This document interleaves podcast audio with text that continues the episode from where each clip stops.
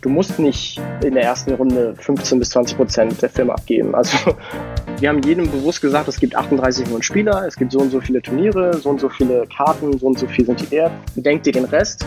Product Market Fit ist eigentlich sogar fast, also wenn du es wenn gut machst, fast kostenlos. Es gibt ja auch so ein Lager, die sagen so, oh, Fail, total toll und mein Leben ist so wunderbar. Startups funktionieren nur, wenn sie eben irgendwas machen, was noch nicht passiert ist. Moin und hallo zu einer neuen Folge des Open Campus Podcasts. Heute mit einer weiteren Ausgabe aus der Corona-Zeit. Ja, und dass Startups und junge Unternehmen natürlich Schwierigkeiten haben können, gerade in solchen Krisen mit ihrem Geschäftsmodell oder mit Finanzierungsengpässen oder ähnlichem, das ist sicherlich jedem klar. Jetzt haben wir heute aber mal einen Fall hier, wo es tatsächlich so weit gekommen ist, dass am Ende das Startup tatsächlich eingestampft werden musste. Und das hat mich selbst ein bisschen schockiert, weil äh, Pierre Richelsen, der Gründer von Mage Market oder früher war Snapcards da, hm, war vor einem Jahr schon mal hier im Podcast zu Gast und das war nicht irgendwie irgendein Startup, sondern für mich eines der aussichtsreichsten eigentlich hier in der Gegend, weil sie vom berühmten Y Combinator im Silicon Valley angenommen wurden.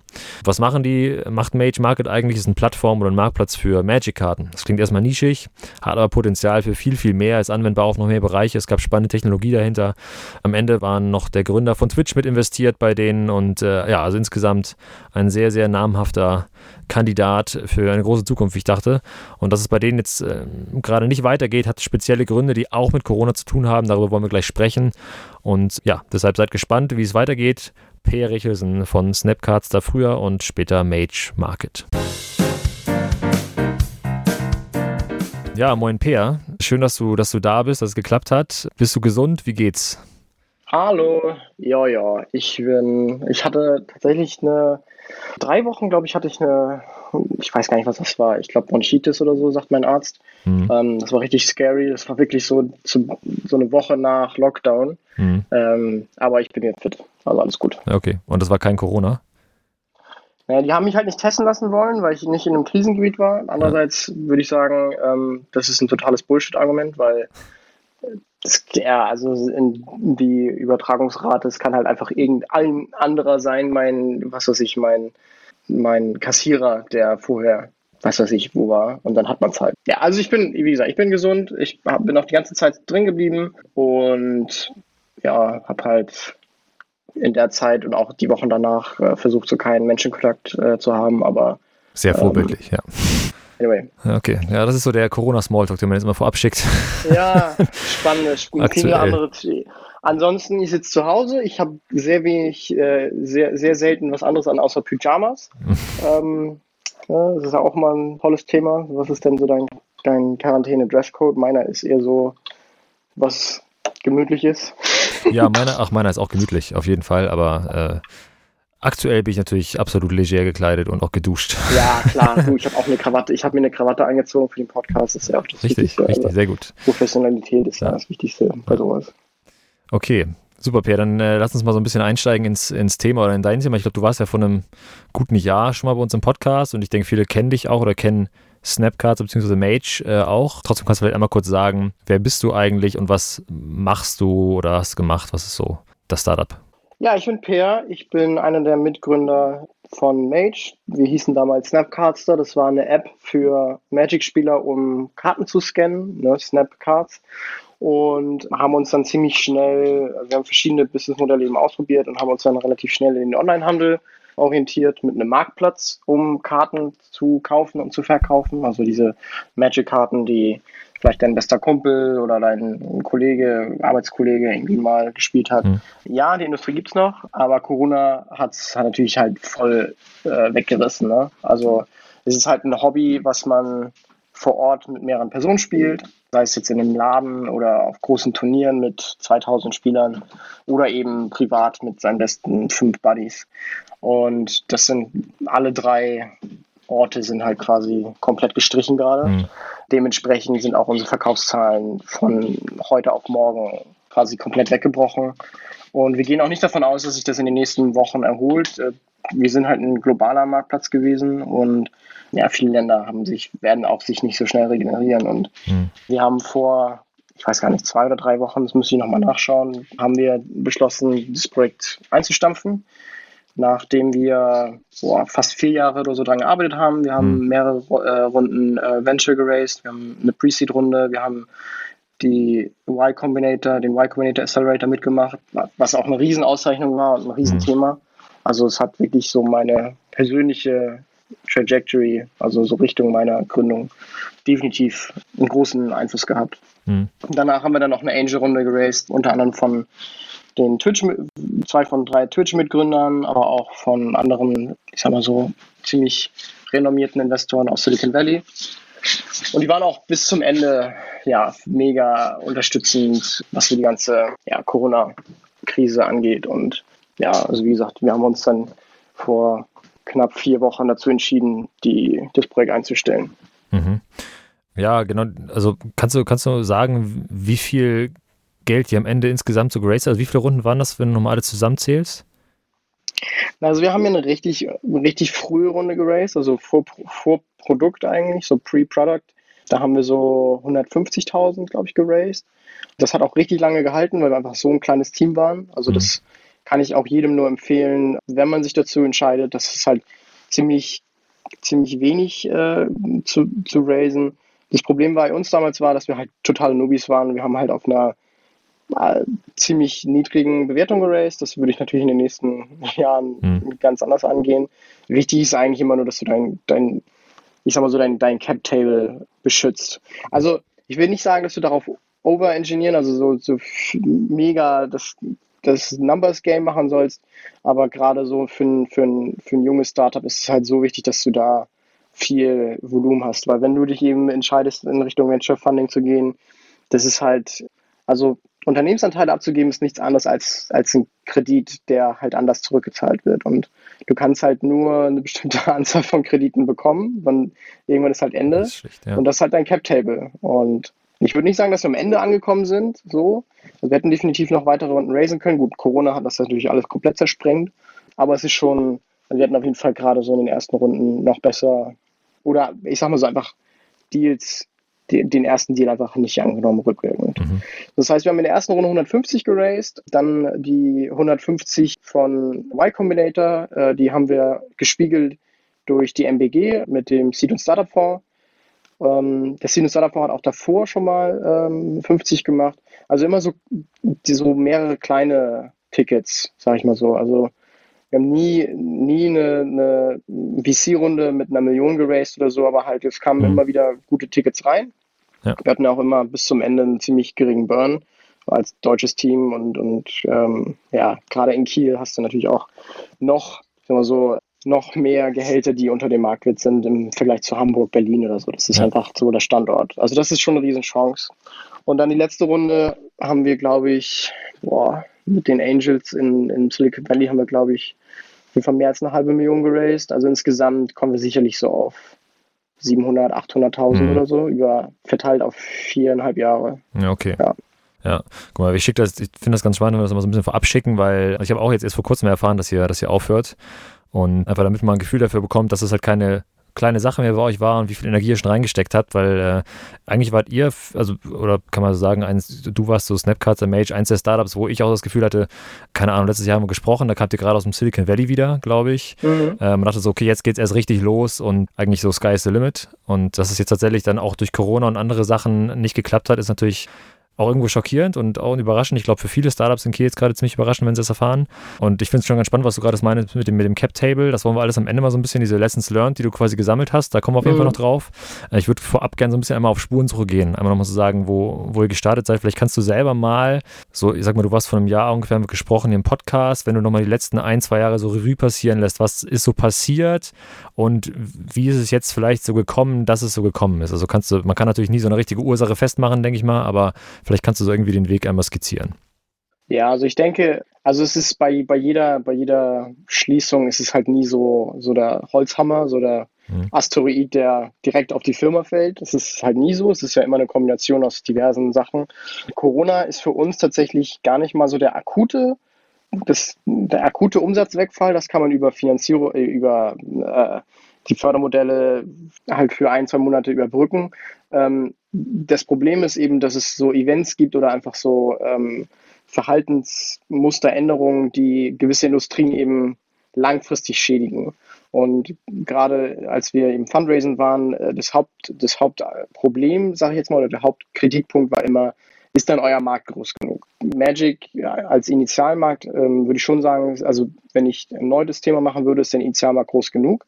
Nur nach so einer globalen Pandemie wird sich der Markt erholen. Also wird auf jeden Fall mehr sein als heute.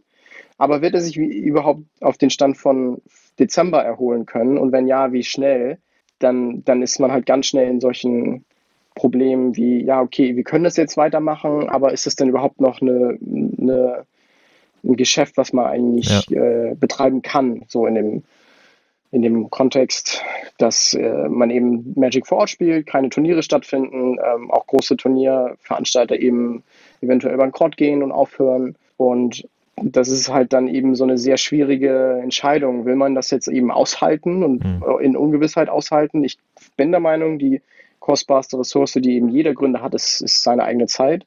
Also ich empfehle auch so sich selber alle einfach, einfach jetzt Kalender zu öffnen und in, heute in ein Jahr in die Zukunft zu gehen und so, so einen Kalendertermin machen mit halt reflektieren, mache ich das Richtige, was hat sich in den letzten 365 Tagen hm. verändert so und da waren wir eben angelangt mit ähm, so der Corona-Krise und haben gemerkt, okay, also es hat sich schon extrem krass entwickelt, also gerade das letzte Jahr mit Y Combinator und hm. ähm, wir waren fast äh, Peak, Peak, was Umsatz angeht, aber wir haben uns dann eben quasi überlegt, okay, wie sieht die, wie sieht unser Gespräch in einem Jahr aus? Und die traurige Wahrheit ist halt, dass in einem Jahr das halt nicht wirklich viel besser aussehen wird als heute. Mhm. Dann, Allenfalls wieder gleicher Stand sozusagen. Ne? Ja, höchstens, wenn, wenn wir Glück haben, so weit wie, wie Dezember. Und das kannst du halt nicht deinen Mitarbeitern erklären, die abhängig sind aufs Gehalt. Das kannst du nicht mhm. deinen Investoren äh, erzählen. Das ist halt keine, und das kann ich mir auch nicht ähm, so äh, so eine Lüge oder so eine Hoffnungslüge kann ich mir dann halt auch nicht selber erzählen, zu sagen, so, mhm. ja, das wird schon wieder, das ist so, das ist halt Wunschdenken. Und sobald man eben im Wunschdenken ist, ist das halt ähm, nicht so, nicht so gutes Gebiet. Mhm. Naja, auf jeden Fall, also das war natürlich für uns ein Riesenthema. Nichtsdestotrotz, wir waren selbstverständlich noch nicht profitabel vorher. Also wir waren es nicht so, dass wir gesagt haben, wir machen jetzt so viel Umsatz, dass wir alle Kosten gedeckt haben. Als Startup ist es ja nicht un, äh, unnatürlich, dass man eben unprofitabel arbeitet, weil man ja eben upfront Investments einsammelt. Äh, das heißt, rein aus der Natur ist man ja nicht profitabel, weil ja. man kein Produkt hat. Also wir hatten auf jeden Fall kein Produkt, bevor wir die erste Runde geraced haben. Also wir hatten einen kleinen MVP und eine Kickstarter-Kampagne. Das heißt, mit knapp fünf Mitarbeitern haben wir uns dann entschieden, dass wir das Restgeld, was wir eben im Unternehmen haben, nutzen, um solange es geht, die Leute bezahlen zu können. Also wir haben jetzt nicht gesagt, okay, wir schmeißen jetzt alle von heute auf morgen raus mhm. und machen was komplett anderes. Das haben auch einige Startups gemacht. Also es gibt da immer so die so diese Entscheidung, wenn mein Markt nicht mehr funktioniert, schließe ich die Firma oder mache ich mit derselben Firma was anderes. Mhm. Und wir haben ein Top-Team. Ich habe mega gerne mit jedem zusammengearbeitet und ich würde es auch wieder machen mit demselben Team. Das heißt, es gibt schon die Option, ob wir, dass wir jetzt, keine Ahnung, einen Marktplatz für, für äh, individuelle Masken machen oder keine Ahnung, was jetzt eben gerade der Renner ist. Mhm. Ne, ich würde nicht sagen, dass man so halbgetrieben was machen soll, eine Entscheidung treffen soll, aber klar, natürlich hätten wir was anderes machen können. Und es würde eben auch voraussetzen, dass wir eben zwei, drei Leute weil wir eben wieder von vorne anfangen, dann vor die Tür setzen. Und zwar so schnell ja. es geht, mit so wenig Kosten und so wenig, sagen wir so, Gehaltsfortzahlungen und Prämien. Und dann sind halt einfach zwei Personen wirklich arbeitslos. So. Und für unbestimmte Zeit, weil der Markt natürlich auch echt tricky ist. Und da habe ich mich eben mit meinem Mitgründer unterhalten und gesagt, dass wir das halt nicht machen wollen, dass wir nicht so ein, so ein Harakiri, so ein ja.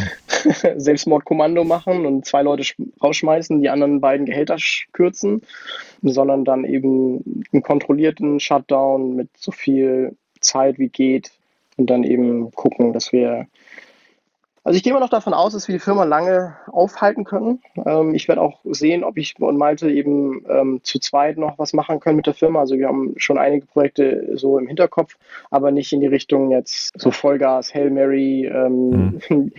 sondern kontrolliert, solange es geht, die Mitarbeiter bezahlen und sobald das dann eben der Fall ist. Und auch gleichzeitig auch Mieten abbauen. Also wir versuchen eben auch aus unserer jetzigen Büro auszuziehen und diverse Kosten zu, zu eliminieren, dass man dann eben kontrolliert eine Entscheidung treffen kann. Ja. Also Glaub, ich würde nicht sagen, dass es das Ende der Firma ist, aber auf jeden Fall das Ende des Projekts. Okay. Meinst du denn, der, der Pierre vor vier Jahren hätte sich auch so entschieden oder wärst du damals eher Harakiri gewesen, hättest du mal versucht, das Ding irgendwie umzubiegen? Also das Witzige ist, dass, also ich, ich hätte es definitiv wieder so gemacht. Also ich, es gibt so ein paar Vorurteile, dass viele Firmen im Silicon Valley eben nur das Geld sehen und nur nach Wachstum entscheiden und jada, jada, jada und äh, Mitarbeiter sind mir egal. Also es gibt auf jeden Fall zwei Lager. Also es gibt die Leute, klar, die hört man auch. Es gibt auch viele, die damit erfolgreich sind. Ähm, andererseits habe ich äh, mich mit derart vielen Gründern unterhalten, die eine ähnliche Entscheidung getroffen haben, die aus meinem YC-Batch waren oder Jahrgänge davor. Und das ist immer die richtige Entscheidung. Mitarbeiter, also es ist, sollte eigentlich selbstverständlich sein. Also ich, ich finde, es ist nicht mal so eine kontroverse Sache, sondern du solltest immer, ähm, das höchste Gut ist einfach das, das Miteinander. Und keiner der Shareholder ist irgendwie, will irgendwie sein Geld zurück auf Krampf. Die Kunden sind extrem verständlich und traurig. Also wir haben so viele nette Briefe bekommen von Leuten, die eben gesagt haben, oh, wir haben, ich habe das so gerne genutzt. Also wirklich, wirklich so Prosa-Texte, also Wall of Texts. Und ich würde es immer, immer wieder so entscheiden. Also wir haben auch vorher schon zwei Leute entlassen und ähm, da haben wir auch versucht, es so, so gut es geht für alle zu machen und nicht dieses Hire and Fire, ja. äh, du bist mir egal Mentalität. Ähm, klar, die gibt's halt, die gibt's auch und es gibt auch viele Mitarbeiter, die ähnlich sind, die, die sagen, okay, ich werfe jetzt die Kündigung ein, habe jetzt noch zwei Monate Kündigungsfrist und mach mir, ein, mach mir eine, schauke, schauke mir das zurecht und schaden der Firma. Also es gibt es halt beide Seiten. Aber ich denke, es ist immer das Wichtigste. Und du, du willst ja auch langfristig planen. Also ich als Gründer, wenn ich das jetzt eben kontrolliert schließe und kein, also kein, keine Schulden mehr offen habe, also alle Leute bezahle, die noch offen sind, also nicht in die Insolvenz falle und nicht, ja, also mit allen Investoren das abgesprochen ist und da mhm. alle ähm, unterstützend sind, dann ist es auch viel einfacher, rein aus eigenem Interesse, also aus eigenem ja, also quasi aus eigenem Interesse die nächste Firma dann zu starten und die Leute wissen, okay, zukünftige Mitarbeiter wissen, das wurde alles gut abge, abgewickelt, zukünftige Investoren wissen, dass es wurde kein Mitarbeiter irgendwie rausgeschmissen wegen so einem Harakiri-Move oder mhm. so. Ja, ich glaube, so die ethisch korrekten Entscheidungen, also wenn man sich fragt, wie will man selber behandelt werden als Angestellter, wenn man dann eben so entscheidet, dann ist man immer richtig und das hat wenig damit zu tun, wie ja, also was ist das Beste, welche Story kann ich schreiben, sondern einfach so, wenn du es ethisch korrekte, also wahrscheinlich ethisch korrektes, korrekte machst, ist es auch sehr wahrscheinlich am, am besten finanziell und persönlich vom eigenen Gefühl her. Mhm. Wie haben, denn, wie haben denn eure Investoren reagiert, als du denen das erzählt hast, dass es hier aufhört? Also es, es gab auf jeden Fall Rückfragen, ob wir noch Alternativen haben, also ob wir irgendwie ähm, ein anderes Projekt machen wollen oder ob man eventuell einen Equihire noch machen kann. Und wir sprechen auch derzeit noch mit Wettbewerbern, die eben Magic-Karten verkaufen. Also Marktplätze, amerikanische Marktplätze, deutsche Marktplätze. Also es gibt definitiv noch Optionen. Ich denke auch, dass es eben nicht jetzt final ist. So. Also es geht eben auch noch nicht konkret darum, die Firma zu schließen, sondern halt erstmal ums Projekt. Aber es hat ja jetzt keiner gesagt, so, du musst das jetzt machen oder äh, ich bin sauer, wenn du so machst. Also es gibt definitiv solche Investoren, aber man muss halt sofort, also man muss halt schon beim Investment eben überlegen, wie wird die Person reagieren, wenn, man halt jetzt äh, die Firma schließen würde. Und wenn die eben, wenn du das Gefühl hast beim Investment schon oder vorm Investment, dass die Person halt wahrscheinlich irgendwie jetzt nicht in der finanziellen Lage ist zu investieren und dann eben Stress macht oder gewisserweise ein Arsch ist oder irgendwie, naja, keine Ahnung, ein ruthless Investor, dann sollte man halt kein Geld von denen raisen. Also wir haben das große Glück gehabt, dass alle super supportive waren und ganz im Gegenteil sogar auch geguckt haben, ob sie vielleicht ein Portfolio finden, eine andere Firma, die äh, Entwickler sucht oder so. Also ja, genau. Mit einem Investor habe ich mich über eine Stunde äh, unterhalten, was ich denn so an zukünftigen Projekten planen würde. Ein anderer hat auch schon gesagt, dass er gerne in die zukünftige Firma auch investieren würde, äh, weil er einfach gerne mit mir zusammengearbeitet hat. Also es gibt da schon, ja, eigentlich, wenn man es uns, ich glaube, wenn man es ganz gut offen, transparent kommuniziert, eher es ist eher ein, ein Bonus als ein, mhm. als ein Negativ. Also Fällen ist scheiße, auf jeden Fall, ja. gar nicht.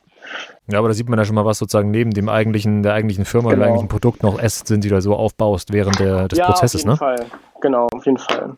Und ähm, also wir sprechen auch gerade auch mit, mit großen Firmen aus dem Silicon Valley, die Remote-Teams wirklich Ruf, also blöd gesagt, halt kaufen, weil sie einfach wissen, dass es deren Hiring-Prozess eben beschleunigt, als jeden Einzelnen einzustellen. Mhm. Und ähm, ja, es gibt auf jeden Fall ein paar Optionen. Also ich will das auch abwägen, dass es halt für alle Sinn macht. Also ich will das jetzt halt auch nicht irgendwie so verramschen und ich will es auch nicht irgendwie jetzt an eine Firma abgeben, die deren Ethos ich nicht teile oder die Mitarbeiter dann ausgenutzt werden in der Firma oder ja, irgendwie jada, jada, jada. Also es ist schon, ja. schon eine nicht so ganz einfache Entscheidung, aber ähm, ich sag mal so, der Worst Case ist, wir schließen. So, das kann man halt erst in so drei, vier, fünf Monaten sagen.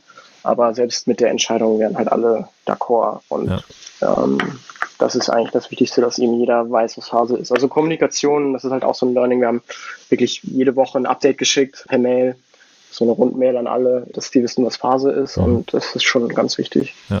Wie ist denn, wenn du mal guckst, also wir haben den Markt hast du schon angesprochen, dass da halt alles so ein bisschen vor die Hunde geht gerade und trotzdem aber auch, dass es Interesse gibt, eventuell die Firma in irgendeiner Form zu übernehmen oder so. Wie ist denn euer Stand eigentlich gewesen? Hattet ihr schon Product Market Fit quasi? Wart ihr perfekt äh, drauf oder wie war so, also wie und wie hat das vielleicht auch in die Entscheidung reingespielt? Also wie schwer war es für dich oder für euch als Gründerteam zu realisieren, das war es jetzt? Also nicht nur emotional, da hängt man natürlich dran, aber auch so vom, vom Bewusstsein, das Produkt ist jetzt irgendwie vielleicht tot oder wir, wir hätten noch so viel rausfinden müssen das schaffen wir jetzt nicht. Also was, was waren so die ausschlaggebenden Gründe und wann hast du realisiert, dass es nicht weitergeht?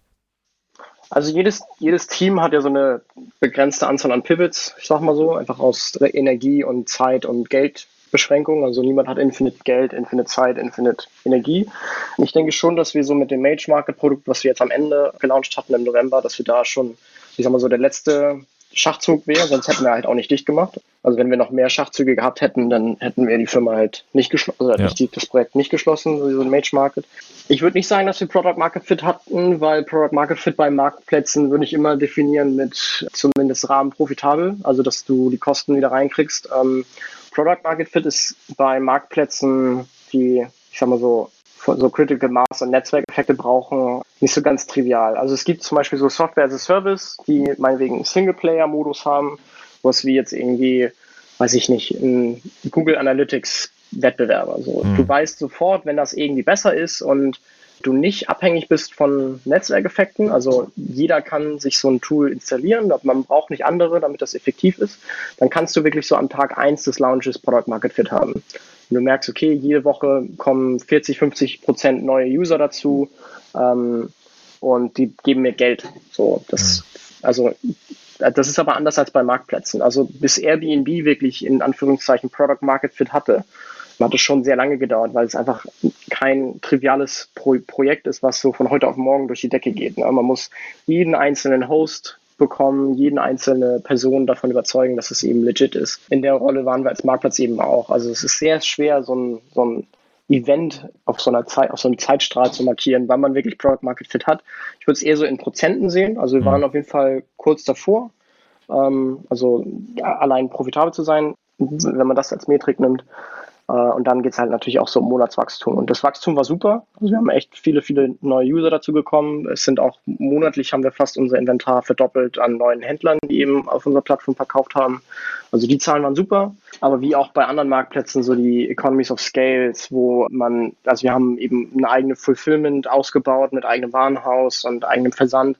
Das ist natürlich ein Upfront-Investment und auch hohe Monatskosten. Bis mhm. sich das halt trägt, braucht man halt auch einen gewissen Außenumsatz. Mhm. Das heißt, mit jeder Entscheidung, die man eben so langfristiger trifft, kann das natürlich kurzzeitig auf die Profitabilität schlagen. Und, ähm, Wo habt ihr das aufgebaut, das, das Lager? Hier in Kiel, also bei uns im Büro. Ach so, okay. Ja, also wir haben, genau, wir haben ja das große Glück gehabt, dass wir ein ziemlich großes Büro günstig gefunden haben und da haben wir dann drei Räume, also zwei mit einem anderen Raum angefangen, dann wurden es halt irgendwann zwei und dann, mhm. ja, genau. Okay. Also Product Market Fit, ich würde schon sagen, dass das Produkt an sich Product Market Fit bekommen hätte. Ne? Also am Produkt haben wir wirklich nichts mehr verändert. Das war wirklich so in der Form, also nicht mehr verändert, natürlich Bugfixes und mhm. kleine Erweiterungen, aber das Produkt haben wir über mehrere Wochen nicht angefasst, so was, was komplette äh, Änderungen angeht, also Feature Set und so auch nicht erweitert.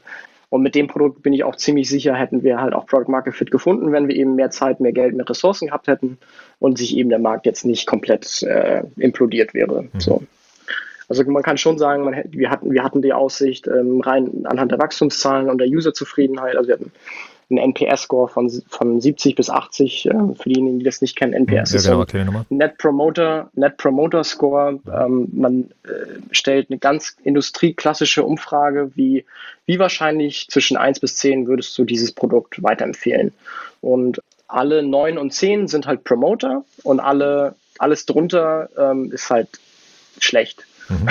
Also ja. auch eine 7 oder eine 8 ist halt schlecht. Ähm, also keine lineare Skala, wo eben 4 halb so gut ist wie 8, sondern 9 und 10 ist super oder halt perfekt. Alles andere ist crap. Und dann gibt es da eben so eine wissenschaftliche Berechnung, die äh, über Jahre lang, keine Ahnung, sich irgendwelche Institute äh, ausgedacht haben. Auf jeden Fall ist das halt ein sehr branchentypischer Berechnung, weil sie ihm sehr, sehr gleich ist. Also man stellt immer dieselbe Frage, mhm. immer dieselbe Berechnung und so Apple hat bei den meisten Produkten halt so 70 bis 80 und wir waren in demselben, in demselben Score. So. Mhm. Das kann man schon, also so für den Empfehlungswert. Würdest du diesen, dieses MacBook empfehlen zwischen 1 bis 10? Wurde halt ähnlich beantwortet, wie würdest du Mage empfehlen? Und das ist halt schon eine, eine klasse Auszeichnung. Also da waren wir auf jeden Fall top wir haben auch nur eigentlich organische Zuwachs gehabt, also kaum Werbung geschaltet. Wir haben ein bisschen Influencer-Marketing gemacht, ein bisschen Google und Twitter-Ads, aber so der Großteil kam wirklich über Empfehlung. Und da muss man sich auch positionieren. Da muss man sich auch positionieren fürs zukünftige Startup. Also es gibt eine goldene Grundregel im Silicon Valley. Das ist, warte, ich habe das Buch sogar vor mir. Ähm, das kann ich sehr empfehlen. Chaos Monkeys heißt das. Mhm. Und auf der Rückseite steht eben The reality is Silicon Valley capitalism is very simple. Investors are people with more money than time. Employees are people with more time than money. Entrepreneurs are simply the seductive go between. Startups are business experiments performed with other people's money. Marketing is like sex, only losers pay for it. Also, das ist halt so, also das Mantra, das merkt man auch eben drüben, dass ähm, dass wenn du, du kannst halt Wachstum mit Geld eben kaufen, also Google Ads und Facebook Ads kaufen, ja. ist aber halt sehr wahrscheinlich kein, kein nachhaltiges Geschäft. Und deshalb, wir haben fast immer darauf fokussiert, eben so organisches Wachstum zu priorisieren, eben Referrals und ähm, ja, eben gutes Produkt zu bauen, was dadurch führt, dass dann eben mehr Leute kommen und mhm. nicht eben Scammy-Werbung zu schalten, die Leute in irgendein Produkt ja, führt, dass sie eigentlich gar nicht haben wollen, aber das Marketing gut ist oder so. Aber ist das nicht, ist das nicht eine relativ neue Denke sogar? Also wenn ich so, wenn man so fünf, sechs, sieben Jahre zurückdenkt, auch in Deutschland mit den, mit den Samwas und Oracle Internet, was die hochgezogen haben, das war ja teilweise reines Marketing. Ja, du, es gibt ja zwei Lager. Ne? Also es, gibt, es ist ja auch nicht das, das, der heilige Gral. Also es gibt ja für alles Hybride und für viele gibt es, ich denke auch, dass die Summers organisches Wachstum hatten und es will, jede Firma will das haben, weil es ist halt kostenlos. Ne? Also wenn jemand, wenn mein bester Kumpel jemandem anderen ein Produkt empfiehlt, dann habe ich dafür nichts bezahlt. Also natürlich ist der heilige Gral für Marketing nichts zu bezahlen. Nichtsdestotrotz musst du für Marketing bezahlen am Ende des Tages. Ich sage nur, dass eine, für die vielen, für die, ich sag mal, für 90 bis 80 Prozent der Teams, die nicht Infinite Capital haben, musst du halt darauf äh, ausgehen. Und ähm, sag mal so, mit, mit 100.000 Dollar ähm, Werbebudget kommst du halt tatsächlich nicht weit, wenn ein User irgendwie 2 Dollar kostet oder so. Also wenn du über eine virale Kampagne oder ein virales Produkt 50.000 User generierst, dann hast du quasi 100.000 Euro gespart. Mhm. Ähm, ja, das ist halt so, also das, klar, natürlich gibt es die Denkweise. Ich würde Sam, würd Samba als komplettes Gegenteil beschreiben, weil die machen eigentlich alles komplett anders als so die normale Startup-Branche. Ich würde es auch nicht sagen, dass das halt das Vorzeigeobjekt für Deutschland ist. Es ist halt das Einzige, was in Deutschland wirklich so funktioniert hat über die Jahre, aber es ist jetzt, würde ich sagen, nicht ideal. Also es gibt da viele, viele äh, Stellen, mit denen ich nicht konform bin, was, was Rocket Internet oder die Sammler machen oder eben auch andere Firmen, die eben Wachstum mit Growth, also äh, Wachstum mit Geld kaufen. Das, in der Regel ist das immer eher eine schlechte Strategie. Hat sich halt auch geändert. Ne? Ich glaube, Rocket Internet ist auch, keine Ahnung, sechs bis acht Jahre keine Investments mehr gemacht und diese ganze, ja. ganze äh, Firmenfabrik-Geschichte ist auch meines Wissens größtenteils tot. Ja, habe ich so ein bisschen beobachtet, dass ich das Gefühl hatte, dass sich das ja. Ganze so ein bisschen mehr in Richtung äh, Profitabilität ja. dreht. Äh, lass uns mal noch also, einmal, ja? also kommt darauf an, ja. Es gibt definitiv die Teams, also fast alle Fintech-Unternehmen müssten sehr viel Investment upfront leisten oder raisen, weil eben es gibt Industrien, da, da brauchst du eben, oder es gibt Industrien, da ist Capital halt auch ein Mode, also da ist halt viel, viel Geld zu raisen, auch ein Wettbewerbsvorteil, so merkwürdig das klingt. Also je mehr sie raisen, desto besser können sie sich, äh, klingt nicht merkwürdig, aber es ist halt jetzt nicht so eine Stra normale Strategie. Du gehst ja nicht zu Investoren und sagst, ich will mehr Geld raisen, weil dann sind wir besser verteidigbar. Äh, Im Fintech geht es auf jeden Fall. Also wenn du jetzt so Brex zum Beispiel anschaust, das ist halt ein Team aus, aus Amerika, die haben definitiv nicht profitabel initial gearbeitet. Und es ist ein super Geschäftsmodell, was aber halt erst nach x Millionen an Investment eigentlich funktioniert. Mhm. Und klar, also es, es gibt nicht so den Topf, der auf alle, also es gibt nicht so den, den Deckel, der auf alle Töpfe passt. Aber man muss sehen, was für sich passt. Und für uns wäre ein profitables, also profital zu wachsen, hätte halt nie, nie geklappt, weil so ein Marktplatz eben nicht also lange dauert. Man muss es halt einfach aushalten und Geld verbrennen, bis man eben so Product Market Fit und genügend kritische Masse hat. Ähm, andere Teams können am Tag eins profitabel sein, wenn sie Software as a Service launchen, was ja.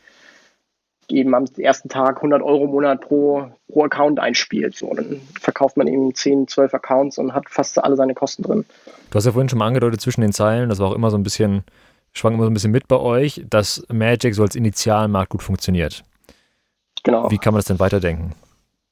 Also wir haben ja natürlich, äh, natürlich, natürlich nie irgendeinem Investor gesagt, so wir sind super happy, wenn wir nur Magic machen und ähm, irgendwie so eine Fabel erzählt, dass der Magic-Markt ein, ein Double Trillion Markt wäre, das ist halt Schwachsinn.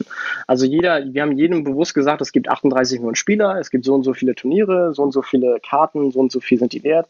Denkt ihr den Rest, aber wenn wir eben hier drin wachsen und das profitabel aufbauen, wir sind ein Marktplatz, wir sind im E-Commerce, äh, wir haben auch einen recht innovativen Marktplatz gebaut mit so einem Stock Market, ähm, den auch andere Marktplätze eben so nutzen, also StockX oder Gold oder ähm, da ist auch jetzt ein neuer rausgekommen für so ähm, Wackelköpfe. Ich weiß nicht, ob du die kennst, diese Funko Pop-Dinger. Hm, nee, da muss ich passen. Ähm, also es ist ein sehr, es ist ein sehr neues Modell, in dem man eben nicht also das eBay-Modell ist, ich stelle was ein zu einem Preis, den ich entscheide und Leute können dann eben Ja sagen oder Nein. Ähm, bei so einem Stock Market bzw. Bid und Ask Marketplace kann man als Kunde eben auch sagen, ich bin bereit, X zu zahlen und das ist eben dein Gebot und Käufer, Verkäufer können eben das annehmen. Also es ist halt bidirektional. Und dementsprechend hat man halt wirklich einen tagesaktuellen Marktpreis, so ein bisschen wie so eine Exchange. Halt so eine Bitcoin-Exchange mhm. funktioniert genauso, da macht sie eben auch ein Bid äh, und ein Ask. Ähm, also die so die, die professionelleren Exchanges oder halt wirklich ein Stock Market. Und wir haben das eben für Karten gemacht. Und das Modell lässt sich eben total gut anwenden für andere Sammelkarten, für ähm, alles, was irgendwie einen gewissen Sammlerwert hat. Was irgendwie äh, spezialisiert für, ist, ne? wo viel Know-how ja, auch genau, im Markt was, Aber was halt auch tatsächlich, was halt auch tatsächlich so im Fantasy-Bereich ist. Also okay. wir haben dann halt ähm, Boardgames, also es gibt halt viele Boardgames, die schwer zu kriegen sind. Dann Comic, Comic-Hefte, natürlich super trivial dann, ja, allein wenn man alle, alle Sammelkarten zusammennimmt, ist der Markt, hat sich dann, der Markt hat schon nochmal verdoppelt. Mhm. Also die Reise war natürlich immer so der, der Marketplace von Nerds zu werden. Aber ich würde es auch jedem Gründer ähm, auch so als Takeaway empfehlen, halt versucht ihr so die kleinste, kleinste, profitabelste Nische rauszuschneiden. Aber vergiss halt nicht so das Bigger Picture. Also wenn wir zum Beispiel von Anfang an gesagt hätten, wir launchen alle Kategorien gleichzeitig, alle Comic-Hefte, alle Boardgames, dann wären wir halt untergegangen. Ja. Weil du bist dann halt einfach zu bereit an, du, du, nimmst eigentlich zu viele Wettbewerber gleichzeitig auf, du verteilst dein Marketingbudget äh, auf zu viele Bereiche, ähm, Investoren wissen nicht, was das ist, weil es halt zu generisch ist. eBay hat auch, oder Amazon, bestes Beispiel, hat halt nur mit Büchern angefangen, bis sie da eben einen guten Markt, äh, Market Share hatten und dann eben DVDs, Videogames und so dazugenommen haben. Also ich kann es jedem nur empfehlen, versuch halt einen Markt zu nehmen, der nach oben auf jeden Fall offen ist, aber versuch da wirklich einen kleinen Markt rauszuschneiden. Mhm. Ähm, genau. Ja, okay. So, wir sind so langsam, laufen wir aufs Ende unserer Zeit hier hinaus, aber ich will noch zwei Fragen, würde ich dir gerne noch stellen. Das eine hast du jetzt so ein bisschen schon angedeutet. Was sind denn so, wenn du so die Lessons learned, also immer ziemlich schwer, das kurz danach zu sagen, finde ich. Also ich habe bei mir selbst, bei meiner eigenen Gründung, teilweise ein Jahr später erst gemerkt, was eigentlich, was ich eigentlich gelernt habe oder wo ich irgendwie, da kam mir so die Erkenntnis. Aber vielleicht auch, wenn du dir Sachen noch rausgreifst, wo du, wie eben schon, wo du sagst, das hat auf jeden Fall funktioniert oder das ist mir schon länger klar, dass das genau die richtige Entscheidung war oder die falsche oder was sind so Sachen, die du vielleicht strategisch, ja. vielleicht vom Team ja. auch, was weiß ich, ja. Also klar, wie du gesagt hast, ist es halt noch sehr früh. Ich habe tatsächlich aber schon einen Blogpost geschrieben über Themen, die mich in, in Deutschland ein bisschen genervt haben. Das geht so ein bisschen darum, das Thema, dass ich in, für die, fürs nächste Startup keine GmbH gründen werde. Das ist für mich ein spezielles Thema, weil ich weiß, dass ich fast ausschließlich internationale Startups bauen möchte. Also ich liebe die englische Sprache, ich liebe auch generell die, die multikulturelle Customer Base, also verschiedene User und verschiedene Kunden eben kennenzulernen, die aus all, aller Welt kommen. Also das, ja. das reizt mich einfach. Und dafür ist eben so eine lokale GmbH ähm, mit ihrer ganzen Bürokratie halt eigentlich ziemlich schlecht. Also da habe ich einen Blogartikel drüber geschrieben, das ist im Medium, könnt ihr auch gerne in die, genau, verlinken Shownotes, verlinke ich auf jeden Fall. reinnehmen. Mhm. Nichtsdestotrotz, in Deutschland funktioniert auch mega viel Gutes. Also ich werde wahrscheinlich weiterhin den Standort ähm, versuchen zu, zu bewahren, einfach weil ich habe mega Spaß gehabt mit dem, mit dem deutschen Team und das deutsche Team also es gibt so von der Mentalität her einfach viele geile Sachen in Deutschland, die in Amerika ein bisschen anders laufen, äh, deutlich schlechter. Kannst du ein Beispiel nennen? Also so als, naja, so, so die, in, im Silicon Valley hast du ganz häufig in, halt Mitarbeiter, die so nach zwei, drei Monaten einfach gehen, weil sie ein besseres Angebot von Amazon bekommen haben, weil sie, äh, weil sie eine eigene Firma gründen. Und in, in Deutschland hast du halt sehr viel häufiger einfach richtig, richtig coole, treue Socken, die ähm, auch Bock haben. Also, wie gesagt, wir haben manche Mitarbeiter mit vier, fast vier Jahre lang zusammengearbeitet. Das ist äh, für so ein junges Startup, wo echt, wo man durch dick und dünn geht. Viele, viele hätten, also auch im Valley, nach so der ersten schlechten Zeit das, das Handtuch geworfen. Viel, viel geht da auch über Misstrauen. Also auch viele Chefs sind da eben misstrauisch ähm, weniger so, ja, keine Ahnung. Also ich denke, so ein großes Learning ist so, wenn man so ein Hybrid findet, man sollte nicht alles gut finden, was im Valley passiert. Man sollte aber auch nicht alles verteufeln. Ich kenne definitiv auch Leute hier in Deutschland, die immer auf so mit dem, mit dem erhobenen Finger drüben rüber schauen und sagen, es ist alles scheiße und alle Gründer, die drüben sind, sind ähm, geldgierige Arschlöcher. Ähm, das habe ich auf jeden Fall gemerkt, dass es nicht so ist, weil das Witzige ist, mein Batch in Y Combinator waren wahrscheinlich so 70 Prozent Einwanderer. Also nicht mhm. Einwanderer oder, oder halt äh, Nicht-Amerikaner. So. Also wer, wer, eben, wer eben sagt, so drüben im Valley ist, sind nur die geldgierigen Arschlöcher.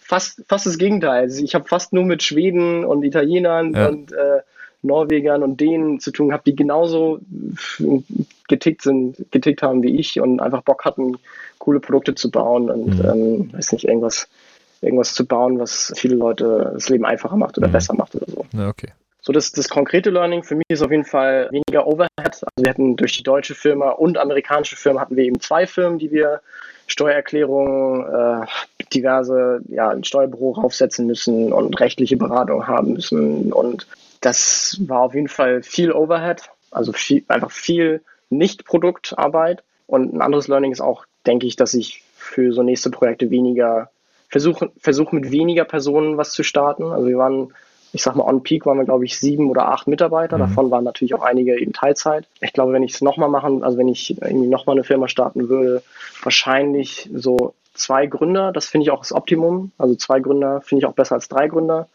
und dann wahrscheinlich eine Vollzeitstelle, bis man Product Market Fit hat. Mhm. Weil das Interessante an Product Market Fit ist nämlich, dass man es nicht brute forcen kann. Du kannst nicht sagen, okay, wir brauchen noch mehr Entwickler, um herauszufinden, was funktioniert. Pro Product Market Fit ist eigentlich sogar fast, also wenn du es wenn gut machst, fast kostenlos, weil du kannst eben durch Landingpages, durch ähm, Umfragen, durch äh, No-Code-Lösungen, es gibt ganz viele Online-Tools, die dir eben helfen, so Web-Apps äh, per Drag-and-Drop zu bauen.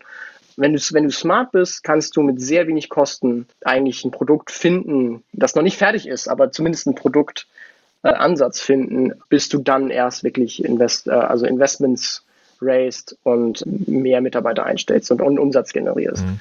Das heißt, es gibt definitiv so diesen Irrglauben, ich wachse durch mehr Mitarbeiter. Das sieht auch immer so aus nach außen, so, oh, die Firma wächst, die muss wohl viel Geld verdienen, weil sie viel immer mehr Leute einstellen. Das ist aber, das korreliert nicht. Also nur Headcount sagt nicht, ist nicht gleich Erfolg. Mhm. Das heißt, ich würde wahrscheinlich in Zukunft viel, viel mehr darauf achten, mit weniger Leuten das Gleiche mhm. hinzubekommen, auch wenn es vielleicht einen Monat länger dauert. Möglichst lean. Ja, halt wirklich. Also wir haben schon wirklich von allen Teams in YC am wenigsten einen Monat ausgegeben.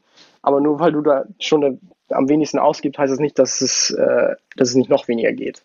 So, ähm, das ist halt, es kommt halt immer auf die Branche drauf an, es kommt auf dein, auf dein Funding an. Wir haben auch als europäisches Team natürlich ein bisschen mehr Schwierigkeiten gehabt, ähm, Geld zu raisen, äh, als jetzt ein lokales Unternehmen in, San Francisco.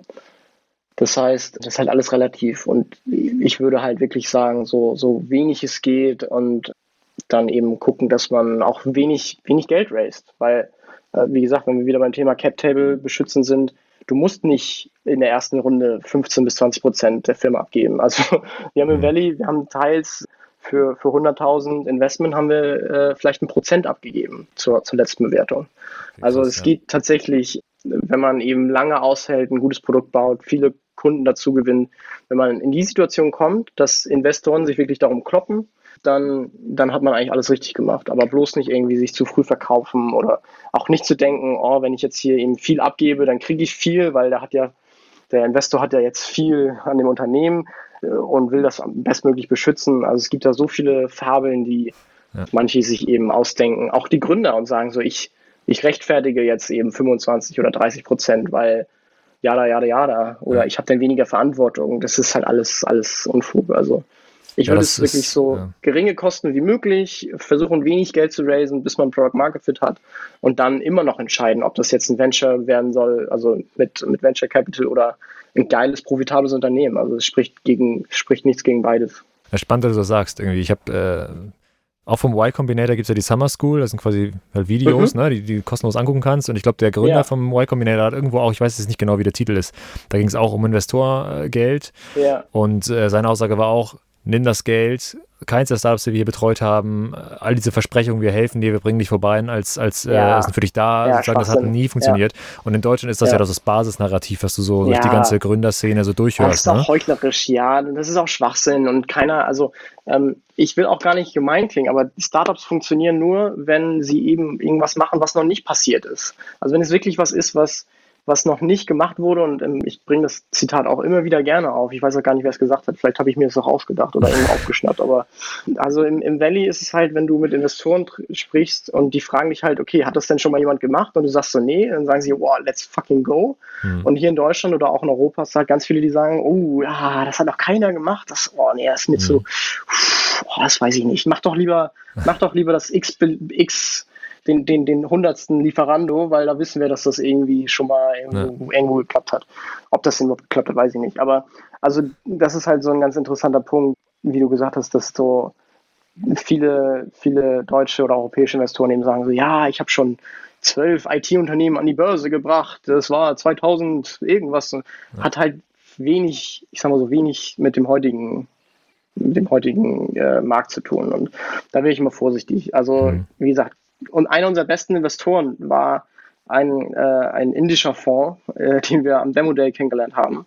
Der bin, ich weiß nicht, bin 15 bis 20 Minuten nach Zusage quasi Verträge unterschrieben hat und am selben Tag eben das Geld überwiesen hat, weil er einfach mhm. so jung und neu war und Bock hatte und dann immer verständnisvoll und, und hilfreich war.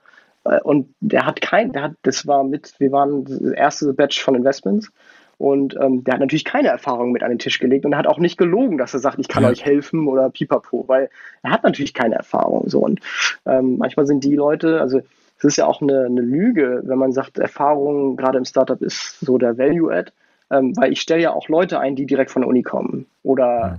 ich selber habe ja auch keine Erfahrung als Gründer oder Geschäftsführer. Trotzdem bin ich Gründer und Geschäftsführer. Ja.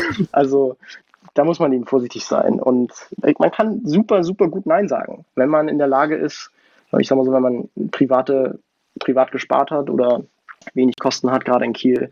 Man braucht kein Venture Funding, wenn man nicht jetzt auf Vollgas geht. Und das muss man eben ausspielen. Und gerade auch in der Prototyping Week, ich habe nach der Prototyping Week bestimmt drei oder vier Investoren auch einfach abgesagt, weil äh, die Terms dann eben nicht gepasst haben oder ich persönlich nicht ganz äh, zufrieden war. Mhm. Ähm, so äh, und das kann man immer machen. Also man muss nicht immer Geld annehmen, wenn man nicht das Gefühl hat, dass, dass das ähm, die richtige Entscheidung ist. Schön, schönes Zitat. Man muss nicht immer Geld annehmen. Das, äh, ja, so dumm es klingt. Und, und gerade, gerade, also hör mir, hör mir zu, es gibt so viele junge Gründer. Ich war 18, 19, glaube ich, war ich bei der ersten Gründung. Ähm, für die sind 50.000 Euro, also für mich ist immer 50.000 Euro klar, hammer, hammer viel Geld. Aber für so ein Venture ist es halt nicht viel. Und wenn dir dann halt jemand daherkommt und, und 50.000 Euro für irgendwie die Hälfte der Firma anbietet, ähm, als 17-, 18-Jähriger kann man schon große Augen bekommen.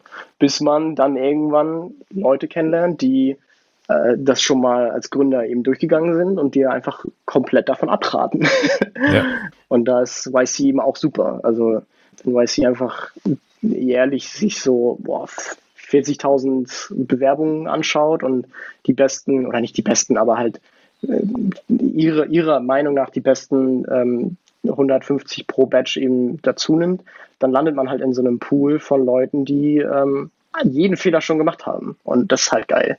Ja. Also da kann, weiß nicht, wie man das in Deutschland nachbilden könnte. Ähm, ich kann nur jedem deutschen Team empfehlen, sich da mal zu bewerben. Also es ist auf jeden Fall, also war für uns eine extrem mhm. kranke Erfahrung und ähm, Änderung der gesamten, ja, meines gesamten Lebenslaufs. So. Ja, spannend. Genau, wenn ihr wissen wollt, wie das funktioniert mit der Bewerbung und wie überhaupt Peter hingekommen ist zum Y Combinator, verlinke ich in den Show Notes nochmal die alte Folge. Das ist ja alles en Detail erklärt damals. Genau, wir können mal so langsam äh, die Kurve kriegen. Vielleicht können wir nochmal, du hast eben schon gesagt, du hast Leute eingestellt, die haben vorher noch nie gegründet, die haben noch nie irgendwie in einem Startup oder Unternehmen gearbeitet, kamen direkt von der Uni. Und bei dir war es ja auch nicht anders, wie du gerade gesagt hast. Wie geht es denn für dich persönlich genau. jetzt weiter? Was sind so deine Perspektiven? Ich glaube, du hast dein Studium auch abgebrochen durch die Gründung, oder? Wenn ich das richtig Genau, erinnere. ich habe mein, ich habe ich hab zum Glück mein Studium abgebrochen, äh, leider ein bisschen spät, weil es war auf jeden Fall ein großer Krampf. Ich habe, glaube ich, im fünften Semester aufgehört. Ich hätte es lieber, glaube ich, im zweiten oder dritten aufgehört, aber das, mein Gott. also ich werde auf keinen Fall zurück zur Uni gehen. Ähm, dafür ist der YC-Abschluss auch einfach, ich sag mal so, vom höheren Rang. Also man macht ja nicht Abitur, wenn man schon äh, sein, sein, sein Master an der Fachhochschule gemacht hat, macht man ja sein Abitur nicht nach. Mhm. Von daher, für mich ist es ausgeschlossen. Also ich würde, wenn dann eventuell noch mal was studieren an einer, an einer ganz speziellen Uni, wo ein Thema ist, das mich komplett, also was komplett neu für mich ist. Also weiß ich nicht, vielleicht nochmal irgendwie in Stanford oder so äh, was Interessantes machen. Ähm, aber jetzt Computer Science in Kiel weiterzumachen, wäre, glaube ich, nicht das Richtige. Mhm. Ansonsten, ich höre mich halt um. Also ich habe extrem interessante Startups äh, in meinem so näheren Umkreis aus YC, eben aus Y Combinator. Vielleicht gibt es da eine Remote-Stelle, wo ich eben als Produktmanager einsteigen kann. Und ansonsten mhm. gucke ich halt, dass, dass ich die Augen offen halte nach interessanten Problemen, die noch keine gute Lösung haben und dann eben diese die nächste Gründung angehe. Ja. Ja, spannend. Dann aber ohne GmbH. Ja, ja, natürlich. Genau, das ist auch so ein Thema für sich. Vielleicht können wir es irgendwann genau. nochmal aufnehmen, das glaube ich. Genau, ja, den Artikel verlinke ich auf jeden Fall. Ähm, fand ich auch sehr spannend, das Ding zu lesen und äh, auf jeden Fall ein guter Denkanstoß für alle, die mit Rechtsformen sich gerade rumtragen zum Beispiel und viel mehr. Genau. Ja. Und vielleicht gehe ich in die Politik, aber ich glaube nicht. Ach was. Eine eigene Partei oder? Na, genau, die Gründerpartei Deutschland, die ja.